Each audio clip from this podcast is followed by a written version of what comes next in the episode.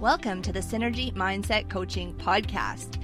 We have Second Chance Story on the second of each month, and our guest today is near and dear to my heart because she is a master life coach and she teaches coaches tips, tools, and techniques that will uplevel their skills and increase their confidence. She's also an Emmy Award winner, a four times best-selling author, and the host of a podcast, Master Coach Mindset. She has a community of fearless living coaches that make a difference in the world. Please welcome Rhonda Britten to the show. Hey, welcome to me. I'm so excited to be here. Thank you so much. Well, we are so excited to hear your story today. Would you start by telling us just a little bit about what your life looks like today so that we can get to know you? Oh gosh, well, what my life looks like today. Let's see. Uh, today I woke up and my. Uh, you know my life is so uh, i i am so blessed and you know it was a long journey to get here you know it was a really long journey to get here uh, but i am so blessed you know i i, I uh, run the fearless living institute i've trained over 500 coaches i I teach workshops. I do online courses. I love one of my favorite things is to train coaches and to teach coaches to become more masterful. And, um, you know, I, right now in my life, I'm writing a fifth book about my dark night of the soul. And I would say that the last five to eight years of my life have been the deepest, most transformational time uh, as I've delved into the dark night and then as I have come up through the gravel and through the dirt and you know have have you know uh, spiders in my mouth uh, trying to uh, leave the dark night behind and emerge into a new uh, a, a, new being i.e. a more um, it's like the phoenix rising. I always think the dark night is the phoenix rising. So right now I am in the process of just simplifying my business, making it more attuned to where I am in my life right now, and uh, being surrounded by good friends and uh, good people and good coaches. And and it was just my birthday, so I just had an amazing weekend surrounded by love. So um, do you have anything specific you want to know about my life right now? Because gosh, I could go on and on and on. No, that's perfect. And I just want to say happy birthday. my my house dress is like fall. my office is like the beach. I love your transparency though, how you're like, life is great, but it wasn't always. And before we get into your story, can you tell everyone what you asked for for your birthday present? Because that was just so unique and awesome. Oh, well, what I asked for for my birthday present from my tribe, from my community, is um, how fearless living, the work that I do in the world, has impacted their life. Uh, because, you know, there are days that I don't think I'm a good coach. There's days that I go, what am I doing? Maybe I should just, you know, you know, hang it up. Uh, maybe I should quit. You know, I have everybody has those days. Just because you get fearless doesn't mean those moments don't move through you. And one of the things that I do when I am feeling like, oh my God, I'm just the worst, or whatever that is in that moment for just a, you know, for a moment, is I read uh, testimonials or success stories or uh, love notes from people that have taken the work of fearless living. And it reminds me that, oh yeah, regardless of how I feel at times, regardless of what I'm going through, the work that's birthed through me called Fearless Living transforms people's lives. Mm-hmm. And so for my birthday this year, I said, I asked um, my tribe, tell me how Fearless Living has impacted you. Remind me so that in my dark days, in my moments of forgetting, I get to be reminded by your lovely words and videos and audios and all the things that you that you shared with me. So uh, um, it was a it was a beautiful um, it was beautiful because I got to read uh, email after email after email of love notes, and it just filled my heart and reminded me uh, how good it is to be alive. Uh, and that actually is part of my uh, next year's, this next 12 months intention is to really embrace the aliveness uh, within me and within the world, you know, just alive, just the aliveness. Uh, and that made me feel alive and it made me reconnect with, once again, why fearless living matters. Oh, that's such a beautiful place. And it, it just makes me not want to go to the next question. But the next question is important because on this podcast, we talk about it all the good, the bad, the dark. yes, as we should. We should. And this is asking you to tell us your second chance story. But take us to that moment in time that you consider the worst moment, the moment that most people don't want to share, they don't want to talk about. And then we'll just talk about your journey and you can take us with you along the way. Uh, well, I've had many second chance moments. I've had, uh, I, I, think that we all have. But the worst moment of my life when I really thought life was over, uh, it took me 20 years to get over that moment. And um, the moment that I'm talking about was, uh, you know, I was 14 years old and it was Father's Day, and my parents were recently separated, and my father was coming out to take us to Sunday brunch. And uh, when he came over to Sunday brunch, uh, you know, my sisters are fighting it out in the bathroom trying to get ready. I'm in the bedroom with my mom fluffing up her beehive hairdo. And my dad comes in, come on, come on, come on. And, you know, that's what dads do. And my sisters are still in the bathroom fighting. We had one bathroom in our, you know, 850 square foot house. And as me and my mom, you know, get our coats on and start going out to the car, uh, my dad says he is going to get his coat because it's getting a little chilly out and starting to rain. And um, so my dad opens his trunk. My mom and I are on the way out of the house. My sister's still in the bathroom. And uh, instead of, I noticed that he hasn't grabbed a coat, but he's grabbed a gun. Oh, no. And he starts screaming at my mother, You made me do this. You made me do this. And he fires. And I start screaming, What are you doing, Dad? What are you doing? Stop. And he cocks the gun mm-hmm. and he points it at me. And I absolutely believe I'm next. Mm-hmm. And he blinks. I blink, we stare at each other. And then my mother, and it seemed like eternity. I'm sure it was only like three seconds, but it seemed like 10 minutes. And my mother, who has one bullet in her, notices that gun in my face and literally screams out, No, don't. And my father, realizing my mother is still alive, takes that bullet intended for me and shoots her a second time. And that bullet goes through my mother's abdomen, out her back, and lands into the car horn. And ah, uh, in the next second, my father comes running next to me, puts the gun to his head, and fires. So in the in a matter of two minutes, my father had murdered my mother and committed suicide in front of me. And I don't know how anybody else would respond, but how I responded was, it's my fault because mm. I was the only one physically there that could have done anything to change the outcome. Mm. I didn't jump in front of my mother. I didn't grab the gun. I didn't kick my father in the shins. You know, I didn't, you know, wrestle him to the ground, right? Mm-hmm. Again, logically, we can be like, well, you're only 14, and logically, he's bigger yeah. than you.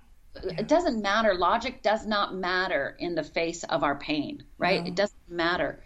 And so for the next 20 years, um, you know, I basically split into two. You know, the the part of me that you would have ever met would have been like, "Hi, I'm fine, and I've got straight A's, and I'm got a college scholarship and I'm amazing. Mm-hmm. And, you know, the part of me that uh, was true, the true me, uh, basically uh, just felt she was damaged goods, that she wasn't good enough. And I became an alcoholic. I tried to kill myself three times, and I being an alcoholic, trying to kill yourself three times. I bet you can guess I got three DUIs. Mm-hmm. So um, for the next 20 years, I had nightmares every night that my father was killing me, was uh, mm-hmm. uh, shooting at me. So uh, those 20 years were, on one hand, again, if you would have met me, if you were really perceptive, you probably would have known something was wrong with me. Mm-hmm. But you know, most people don't go to that level. They just kind of want to pretend, want to pretend along with you. And I just would pretend I'm fine, and um, but I really wasn't fine. Now during that time, I I read books and went to therapy off and on, and took workshops, and I did a lot of things to try to quote unquote help myself. Mm-hmm and they they were great tools and great skills and i'm grateful for every single thing i ever did. But nothing during that time made me um, made me believe i was okay. Never took away the feeling that i wasn't good enough. Mm-hmm. and it was that third suicide attempt when i realized that i'm not very good at killing myself. And i've got to figure this out and um, you know, I, I, I came, I was very much alive after that third suicide attempt. And by the way, during that third suicide attempt, um, they sent me to a psychiatric ward for evaluation because clearly, if I tried to kill yourself, if you tried to kill yourself three times, you should be evaluated. Uh, and um, I was in a lockdown facility for I think four days, and with a little straitjacket there, and oh um, it was yeah, it was really really scary. And I think that woke me up to a certain extent but it was really recognizing that I'm not dying and I can't keep living like this, that I've got to figure out another way. Mm-hmm. So when I was dropped off at my little studio apartment in Los Angeles, I lived by myself, not good idea, by the way. Um, um, I, I recognized that I had to start again. I had to really start over. I had to do something different because my life was not turning out the way I'd hoped, the way I'd wished, the way I wanted, and it was never going to uh, if I kept doing what I did for the last 20 years. So that was the moment of reckoning for me, uh, of recognizing that I have two paths, you know, and I'm at a crossroads. And which path am I going to take? Am I going to keep doing what I'm doing, i.e., drink, i.e., try to kill myself, i.e., pretend I'm okay when I'm not, or am I going to choose a different path? Mm, yeah, that's such a powerful, powerful place to be. And I think there's a lot of people listening right now that may be at that exact spot right now. Well, I think that we all come to crossroads at so many times in our life. I, I referenced my dark night at the at the top together, and that was also a crossroads, right? You know, I think we're presented with crossroads in our lives, and we have to have the courage, and that's one of the thing, one of the reasons I, I specialize in fear, is that we have to have the courage to take the bold steps to choose our soul's calling and to live our true our true nature uh, instead of choosing the path of quote unquote least resistance or this is the path I deserve. Because I, for 20 years, I thought that's the path I deserved. I thought I deserved to drink. I thought I, i.e., in the bad sense of the way, like I deserve, I didn't deserve to be happy. If you mm-hmm. watch your mother die and you don't save her, you definitely don't deserve to be happy. Mm-hmm. If your mother's not alive, you know, and you were there, I mean, really, for 20 years, I I did not believe I deserved happiness. Mm-hmm. And I think that that sadly is true for a lot of us because of our past mistakes, because of our poor choices, uh, because of the things that happened to us. Um, you know, people that are attracted to fearless living, and probably people listening right now, I bet you attract the same tribe, is that I don't attract people that are looking for a way to blame everybody else. They're they're over they're over responsible. They're overachievers in the sense of responsibility and um, you know they they always blame themselves, right? And so, um, you know, at that crossroads, uh, you one of the things you get to do is you get to decide to quit blaming yourself, because what I've learned about fear and what I teach about fear is that um, it this is not your fault. It's not my fault. This was not this is not your fault. Um, this is how fear works. This is our neurobiology, and we can shift and turn on other parts of our brain if we so choose, but we have to turn them on. And, you know, it's not my fault. Obviously, my mother is dead. And again, logically, we know that, but that's not the feeling isn't. The, I had to shift the feeling. I have to. I had to shift my filter and how I saw the experience. And um, so, you know, we come to a crossroads. All, all of us come at crossroads so many times in our lives. And you know, do I take this job and uh, you know, for less money and do more what I love, or but I have three kids and I have a partner, and mm-hmm. so we get caught between our responsibility and our soul's calling. And because again we're over responsible, many times we choose the lesser path, the path that's really not chosen for us, mm-hmm. uh, path that really isn't ours. So on that fateful day in my little studio apartment, um, I said to myself, uh, I have to go back to kindergarten. I have to start over. I mean, I literally said, I have to start over. I have to go back to kindergarten. Mm-hmm. And so I said to myself, what do you do in kindergarten? Because uh, I have to believe in myself again. I have to believe that I'm worthy of this hope. I'm that I'm worthy of this second chance. Okay. So I went to the store and bought a you know 99, 99 cents calendar and uh, got some gold stars. And for the next 30 days, I I put a gold star on any time I did something good. And the things that I did good, and I still have the calendar by the way, and it's in the in my office to remind me daily about how far I've come, is that calendar says things like got angry but not devastated. Uh, you know, didn't have a drink today. Uh, was able to say I'm sorry didn't attack the waiter at the restaurant. I'm not talking about evolved things on any level, you know. Uh, you know, I would give myself a gold star for like I cleaned the house because because at that time in my life, cleaning the house was a chore. It was something that felt so overwhelming.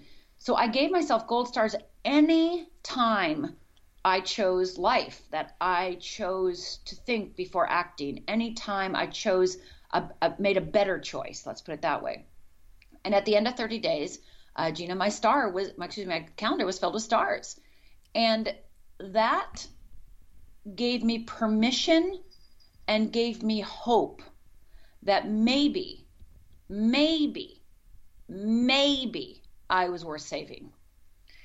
And that was the really the turning point in my life because it was such a grave moment, i.e., you know, just getting out of the psych ward, mm-hmm. killing myself, trying to kill myself for the third time, and realizing that, uh, you know, nobody's coming to save me anymore. Like nobody's coming. I remember something else that happened. Uh, that you know, when I was in the psychiatric ward, my sister came to visit me, my older sister, and um, she sat down in this little lockdown facility with me in my little cell, so to speak.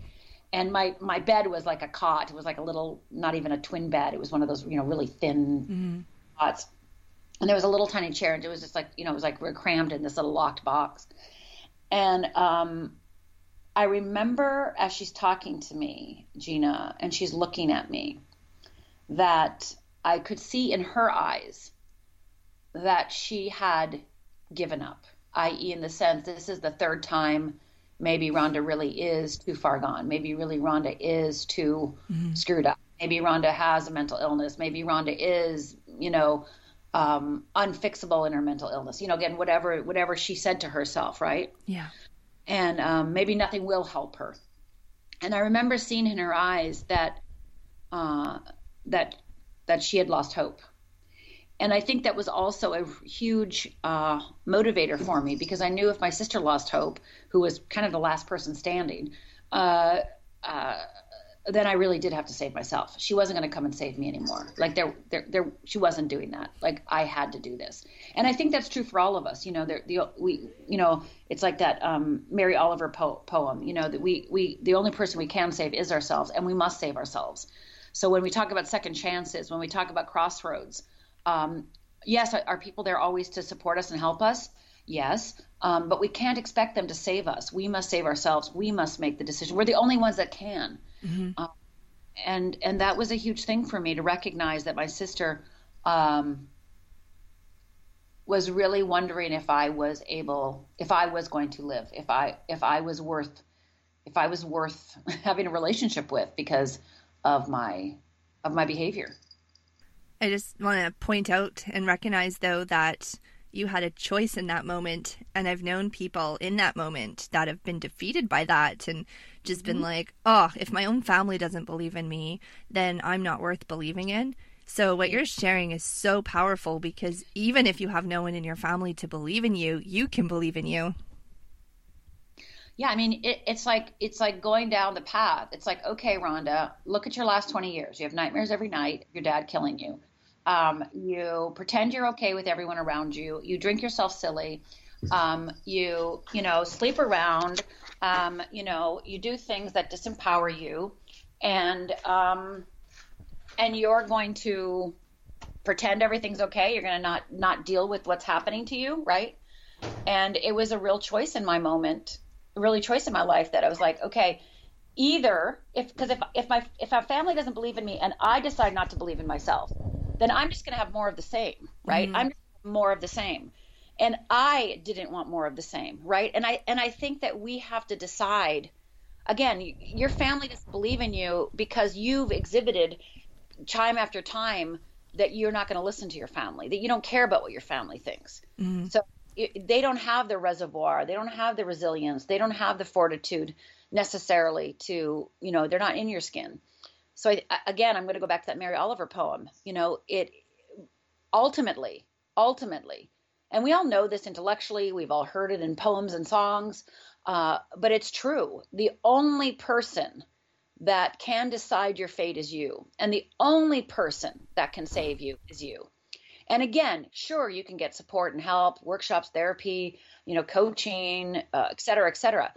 But you're the one that has to decide whether to do it or not. You're the one that has to decide to stay alive and not, uh, you know, not punish yourself for being alive, but actually decide to be a part of this world, be a part of this uh, community called called the United States, called Europe, called France, wherever you live, right? To be a part of where you live and and and be a vital member of society.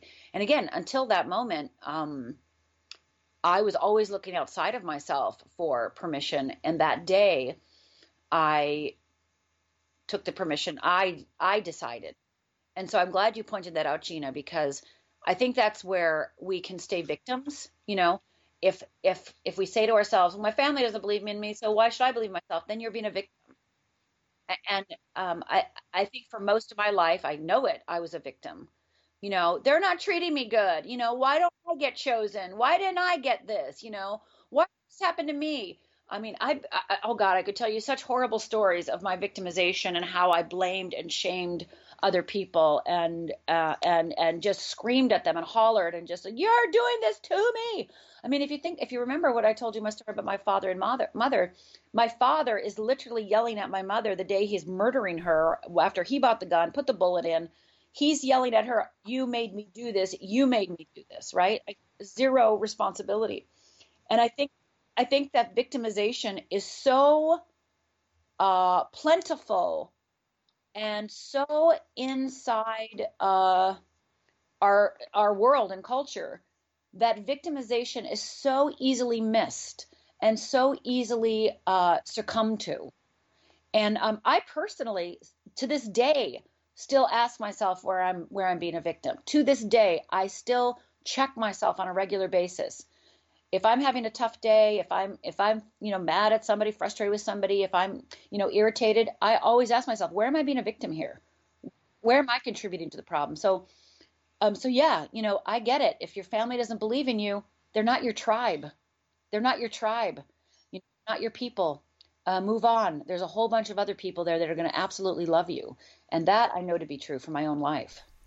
Before we move forward, I just wanted to ask you if there was any connection when you were in that place to your health. Um, you know, I was um, my health. Let's see. Well, I mean, I was drinking, but you know, back then, again, I was always a dichotomy, right? On one hand, I was spending five dollars a month on, uh, you know, uh, herbs and vitamins, and then drinking myself, you know, into oblivion at night. So, you know, on one hand, I was, you know, really taking good care of myself, and on the other hand, I was drinking myself silly. So, um, my health at that point was still okay. Mm-hmm. Uh, so, knock on wood, thank you, Lord. Thank you, baby Jesus. Thank you, baby Jesus. I just I had to ask because I talked to so many people that are diagnosed um, later in life with health conditions, and then they find out it really ties back to trauma in their life that they hadn't worked through. Oh, abs- oh gosh, yes, absolutely. I mean, I'm uh, personally for me, uh, I am always working on trauma so, for instance, right now, I have just gained 40 pounds in my life for the first time. I've always been that person that gained 10, 15, you know, up and down kind of thing. And I've just gained 40 pounds over the last two years. And I was diagnosed with something called SIBO that some people believe in, some people don't. Mm-hmm. Um, I also had to have a hip replacement. And I also had a bad breakup that um, really brought me to a new level of PTSD. So, you know, I, I have forgiven my father, I have forgiven my mother, I have forgiven myself for that day. And uh, forgiveness is not a one time event. So as I grow in consciousness and as I grow in experience and as I grow uh, in, in, in my business and in my personal life, um, I am always rubbing up against uh, how much love can I take in? You know, how much can I receive? How much can I give? I'm always rubbing up against my own uh, you know my own uh, my own trauma right i'm always rubbing up against that mm-hmm. and and that is something that i know to be true like i'm not afraid of that i don't i no longer sit there and go why is this happening to me again you know? it's just part of my journey it's how i was built and how i was made and one of the reasons why i'm on this earth so when i was going through when i um, was going through my hip and i was not at this point yet knowing if I'd ever hip replacement. I was trying every other way to get my hip to be able to walk. Um, part of my work was PTSD, uh, post traumatic, you know, trauma therapy, and I went to a therapist to work out any trauma that was still in my hip, my leg, my back, my body from from that day or any other day. Mm-hmm. Um, so we actually relived the day, and we discovered that my right hip is what needs what what what did get replaced. Um, I had a full hip replacement a few months ago, and uh, that right hip was the one that was stopped short with the gun in my face with my father. So, you know, a lot of energy and a lot of, uh, I had to stop midstream, right? So I had a lot of energy in my right hip. And uh, so, yeah, so when I am going through something personally, uh, i.e., the, the what's going on with my hip, I immediately go, okay, where's trauma here? Where is my parents here? You know, where is my dad here? Where is my mom here? Mm-hmm. What's the next piece? And I think that we can't be afraid of looking back because looking back allows us to look forward as long as we're looking back from a place of a desire to move forward, not to look back, i.e., and this happened to me and, you know, I could never change it. It's like, yes, we all have those pity moments. I do too. Um, but going to trauma therapy, you know, was a proactive step for me to go, okay, wait a minute. Wonder if this has anything to do with trauma. What's going on with my hip? I mean, there's a, a every time I'm going through a, a growth spurt, like during the dark night, again, I went to a trauma a trauma therapist. So a trauma therapist is something that I meet meet whenever I'm going through some big. I'll just use the word crossroads again, just to keep myself clear, to keep, to clear myself at a deeper level, and to kind of own my past at a more uh, give myself profound more more profound meaning and integrate it more into my life. Again, do I think that I haven't done it? No, I always think that I've done it, right? I'm always like, I can't believe this is happening again, right? So um, I I'm always quote unquote think I'm done, feel mm-hmm. like I'm done, but I also know I'm not. Yeah. Right. So I'm not afraid of uh, no longer. I used to be totally afraid, but now I'm not afraid to look at my father, and I'm not afraid to look at my mother, and I'm not afraid to look at myself. And I'm not afraid to look at my alcoholism. I'm not afraid to look at my suicide attempts. That no longer brings me shame. That no longer is embarrassing or humiliating. It is part of my path. It is part of my journey. It is part of what brought me here. So I think one of the things that most people do in their crossroads is they they forget uh, that our most courageous actions that are really in alignment with our soul uh, are the stories that we tell for the next generation, and they're also the stories that create our future. So, you know, I'm not telling everyone to take the bold step if they really don't feel like they can, but I am saying that if you are not taking bold steps in your life and you're not on the path that you know is meant for you, then you and you alone are the only ones that can pick up the phone, check the internet, uh, you know, go to that workshop, read that book, you know, grab Fearless Living for God's sake, and you know, just do what I say in Fearless Living, or or come to a Fearless Foundation workshop, or do something because I guarantee you, your life can change in a matter of minutes. Mm-hmm. It doesn't take years, it's literally minutes.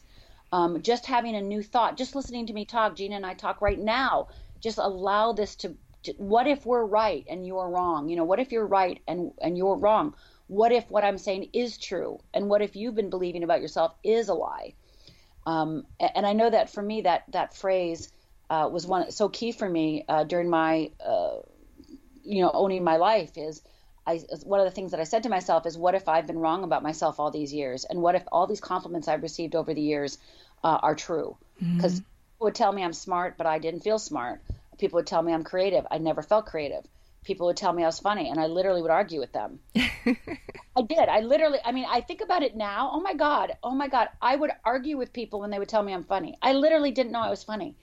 Um, I, I, mean, which uh, I think back on that, and I'm so shocked by that because I know I'm funny now, but and I know I'm super creative, and I know I'm smart now, but back then I didn't believe those things. Mm-hmm. And anytime anybody complimented me, I would be like, yeah, right. And and you know, one of the tools that I use is, what if they're right and I'm wrong? Mm-hmm. Now, would you say that you overcame PTSD? I don't know if you ever overcome PTSD. I think you just work with it. Um, or sorry, uh, but were you were you like labeled or diagnosed with that? You know, back in the day, uh, there was no such thing as PTSD when when you know when my when my family situation happened and when I was in therapy, there was no such thing. Okay. Uh, and and I do believe that I do, I know I have PTSD. Okay. And and and I don't don't ever think that you I don't know. I maybe some people do get rid of it, quote unquote, but I just think it's um it's just a part of okay, so trauma happened to me. That is a fact. Mm-hmm. I did witness my father murder my mother and commit suicide. I did uh, get three DUIs. I did commit suicide. I did, mm-hmm. you know, I was an alcoholic. Like all those things happened to me and so much more. And so I can't pretend that stuff away. I have to incorporate it and embody it and integrate it, not not ignore it, not deny it. So I think that's the opportunity with trauma is we get to have a new tool to really face ourselves anew and use that trauma you know, I am not to blame for my parents' murder suicide, as I said, and I get to work through the trauma that lives inside of me because of it. I get to become more whole. I get that privilege. I get that honor to work within my own soul, you know, work within my own body to unleash my soul. I get that privilege. And um, I do think it's a privilege that I get to do that. And I just asked you about that label because this community has a lot of people for different reasons that have PTSD. I think because it's more of a, a thing right now, like the label itself. But a lot of people are experiencing traumatizing memories because we have so many people from war recently. Yes. And we have the Me Too movement with a lot of women that are sharing their sexual abuse. And yeah. I was wondering if you'd just be willing to share with people a little bit about the different types of trauma therapy versus coaching, uh, different things that are resources that they may be able to use. Well, trauma therapy, I definitely would go to a trauma therapist, and I um, there. I'm just going to be bold enough to say, do I know a lot about trauma? Yes. Uh, have I helped people through trauma? Yes, because I've been through it so many times and I am not a trauma therapist, and there is no coach, that, no coach that is skilled enough to handle true trauma. Um, we are not trained. We have not had seven years of training or nine years of training like a, a therapist has. Uh, we have not. Most of us have not worked 10,000 hours with clients or 20,000 hours with clients. And we, their trauma trauma work is a specialized type of therapy. It is a uh, it is a particular type of therapy. So if you're serious about getting trauma work, there are lots of things to do. I mean, meditation helps trauma. Um, uh, you know, I do shaman. I, there's I go to a shaman, right? Energy work. All these things help trauma. Absolutely, every single thing. Coaching uh, definitely helps trauma. And if you find yourself on the edge of healing and haven't been able to cross over, then I really encourage you to go to trauma therapy. So again, therapy, uh, meditation, energy healing, shamanism, uh, coaching, workshops, all of these things uh, acting classes, improv, actually. Uh, improv is a great uh, way to start incorporating a lot of different feelings and thoughts uh, that we have with trauma because trauma really is one one part of trauma therapy is accepting any and all feelings mm-hmm. giving yourself permission to feel those feelings and then the specialty about therapy is working with your body uh, to work through that therapy like somatic training there's something called somatic training that isn't necessarily specifically for trauma, but it also helps you work with your body. Um, so anything that will help you get in touch with your body, because trauma basically cuts you off from your body. Um, so you want to get into your body and you want to get into your life and you want to take responsibility and you want to quit accepting the blame that is not yours. You are not to blame. You do not have to carry the shame. You do not have to carry the burden. I had to put down the burden of my father murdering my mother and me doing nothing for it in my mind. I had to put that burden down in order to live my life. And so I think a lot of trauma is we have to put the burden of guilt down, the the, the burden of shame down, the burden of blame down, and we've got to say, you know, no, that that isn't my fault. Even though I could draw, you know, a real clear line why it was my fault, it's still not my fault. I'm not the one that loaded the gun, right? Mm-hmm. And and we're all flawed human beings. So I, I think for those suffering with trauma, uh, especially right now, and I do agree that as a country, uh, you know, I live in California. As a country, I absolutely believe that we are um, going through a PTSD experience ourselves as a country over the last two years. I believe that wholeheartedly, and I think that's part of my 40 pounds is you know just the the trauma of what's been going on with me too et cetera et cetera. And um, so i do think that we're in a collective trauma. I do i do believe that we're going to have to recover and i do believe that we're going to have to take our lives back.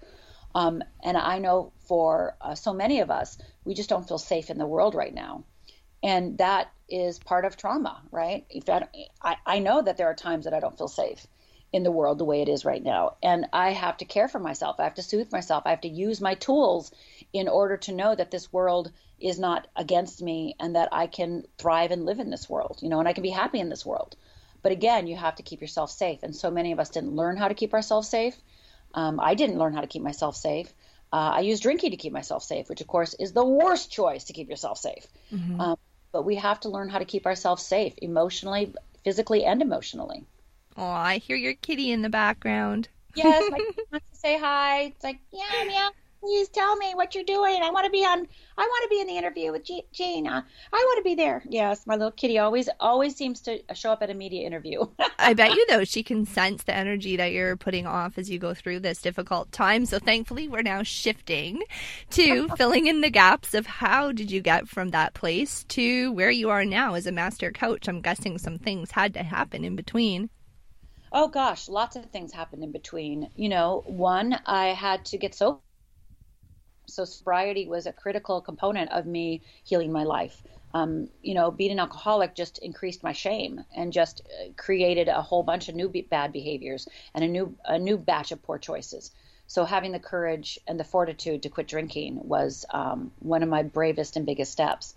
Because uh, because when you quit drinking, well, when I quit drinking, um, you know, then you have the clarity of looking at your past, going, "Oh crap," right? Mm-hmm. Um, so that's why a lot of people, you know, attempt sobriety and then uh, they they start drinking or doing drugs again because they look at their past and see all the damage they've done, and they just it's over overwhelming. Mm-hmm. And again, that's just a call for forgiveness, which brings me to the second thing, uh, the big second. I'm just giving you the big. I'm just giving you the big moments. You know, the second because there's so many. I mean, I could so many so many things so many things. Um, but the first one again was sobriety. The second thing was forgiveness. Mm-hmm. um, forgiving my father first and foremost. Um, you know in reality he was actually the easiest one to forgive gina. Um, my mother was actually harder to forgive because i had to take her off the pedestal of of you know oh well she was murdered so she's innocent victim. You know i had to take her off and make her human mm-hmm. and make her um you know make make take the take the take the halo off her head and see her as a woman. Mm-hmm. And then I, uh, you know, forgave her. And then lastly, the hardest person to forgive was myself, you know, for not gun, for not kicking my father, for not jumping in front of my mother, for not sacrificing myself for her, you know, for being uh, the one alive, right? So, uh, doing that forgiveness work, and again, like I shared earlier, forgiveness work is a is a constant in my life. I don't think forgiveness is a one time event. I think forgiveness, mm-hmm. you know, I, I treat it as daily. Yeah. It's and it's a daily. Once you once you understand the power of forgiveness, uh, you're not afraid of it anymore. It becomes something that becomes literally gives you energy in life. The mm. unforgiveness is draining your energy, taking away your courage, taking away your right, taking away your confidence. And when you forgive, um, it doesn't mean you have to have lunch with that person. It doesn't mean you ever have to talk to that person again. It's literally cutting the threads between you and that person and setting yourself free, giving yourself energy, giving yourself fortitude, giving yourself courage, giving yourself fearlessness, right? Yeah, so yeah. So forgiveness was a huge part of me moving forward. Oh my goodness. When I went through that in my life, I wrote grace on my arm every day for two years. there you go. See, there you go. I have a good friend of mine that um, she got a tattoo and put grace. That's the word that she put on on her uh, and on her hand is grace, just to remind her, grace, grace, oh, grace. That's that's just yes, very important. Uh, one interesting thing is it's always easier to see when you're on the outside. So as you're talking about forgiving your mother, as a mother myself, I'm thinking like, could you imagine if you actually did jump in front of her the work that she would have to do because no mother ever ever wants to have to witness their own daughter Sure. I mean, I and and lo- of course I logically understand that, but you know, um, when you're in that, and you know this, you know, when you're in this place, it, it logic doesn't matter. Right? Exactly. We're, we're, visceral people. You're right. We we we're visceral. Um, you know, like they say, we don't make decisions even though we even though the people that think they're logical. Um, all of us, research shows, makes decisions emotionally and use logic to back up our decisions. Mm-hmm. So, um, you know, I may, you know, I make a decision like I'm, I'm unworthy of happiness, and then I find the evidence to prove that. For right? sure, yeah. Right, and if I decided that I was worth saving and worth living, I could find the evidence for that. True, but the reason why I'm bringing this up is because didn't you find that while you're going through the journey, people on the outside seen it so differently? There's no way that they could even understand what you're going through. Oh God, oh God, yes. I mean, um, yeah. I mean, um, you know, for a long time, I never told my story, which is another, you know, healing part of my story of how I got where I am today. Is, you know, when I first started coaching, um, I never told anybody my story because I really, really, really, really believed that nobody wanted to hear that stupid story, you know, mm. um, and I really believed that it was a downer, you know, because it is, and I thought, why would people want to listen to that? So mm. I, I never, ever, ever told anybody about my parents. Um, when I went away to college, nobody ever knew what happened to my parents. Mm-hmm. Um, when I moved to Los Angeles, no one ever knew what happened to my parents. Um, I would just, if they would say, "Oh, what about your parents?" I go, "Oh, they," and I would just say they passed, and they go, "Both of them," and I would say yes, and they would go, "Accident," and I would just say yes, and in my mind I'd go, "Yes, my father accidentally bought a gun and accidentally loaded it and accidentally shot my mother and himself." Right, mm-hmm. but I, I, I couldn't bear because the burden, you know, I, I just the burden of other people's reaction only made me feel worse, right? So I and their shock and they're like, "What?" I didn't have the fortitude or the courage or the insight to handle that. So I would basically lie about my parents' death for decades. Um, and starting to share my story publicly uh, Oprah actually being on Oprah was one of the first places I shared my story publicly, and um, I, I, and I did it on Oprah, and because I I wanted I figured if I told Oprah, if I told Oprah, then the world would know, and now it was no longer a secret. well, that's a bold step. Yeah, it's actually what I did. I knew I knew for myself that I had to tell the public. It's like I had to tell as many people as possible because then I couldn't hide from it anymore. Um, and so uh, Oprah was one of the very first people I ever told my story to. Wow, that is so incredible. So, if anyone's listening now and they want to hear more than we're able to share today, where could they go to find to hear your whole story? Uh, well, go to fearlessliving.org, fearlessliving.org. But I would love to give your listeners a gift. Gina, are you okay with that? Can I give a gift? Oh, listeners always love gifts. Thank you so much. Okay, so um, I have this incredible course, and it talks a little bit more about my story, but but more importantly, it tells you about how fear works, and it also gives you a tool that you can use today to start shifting your life, to truly letting go of some of the things that are stopping you moving forward and stopping you moving forward in your dreams. So go on over to fearlessliving.org forward slash risk. That's R I S K, risk, as in we've got to take some risks, ladies and gentlemen. So fearlessliving.org forward slash risk, R I S K. And when you go over there, um, you'll be on a page. It'll be like a salmony orangey page, and you'll put your name and your email email in it and you're going to click the button. And as soon as you enter your information, you will be sent via email access to a course that I call Stretch, Risk, or Die. And Stretch, Risk, or Die is just like it says. Um, how do we stretch? How do we risk? And how do we take those dies in our lives to move forward in our dreams, to, to move into our soul's calling, to move into our purpose, to do what we're really meant to do in this world? And uh, we must take those stretch, risk, and dies. And I show you how to do it and no, I don't tell you just to do it because that doesn't help. I actually give tools and skills on how to actually because I hate when people say just do it. It's like no, I can't just do it. That no, love yourself. No, I don't know how to love myself. What are you talking about? So um uh, so go on over to fearlessliving.org forward slash forward slash risk R I S K put your name and email in and you will get in your inbox and if and if you don't see it in your inbox it probably went over to your spam or junk file because it's the first time we've emailed each other so go ahead and get that out put it in your inbox you know move it to your inbox so that now you get all the emails for the course Oh, thank you so much. If you have jumped in halfway through this interview, we're talking with Rhonda Britten on the Synergy Mindset Coaching Podcast. Everything we talk about today will be linked in at synergymindsetcoaching.com backslash Rhonda Britten. And we are running out of time for this interview. You have just shared so much of your story. You've been so open and so transparent. I hope they will go check out to find the rest of it at your website. Me too, fearlessliving.org forward slash risk. And of course, also meet me over at Master Coach Mindset Podcast. And remember, it's not your fault. It's not your fault. It's not your fault. It's just fear.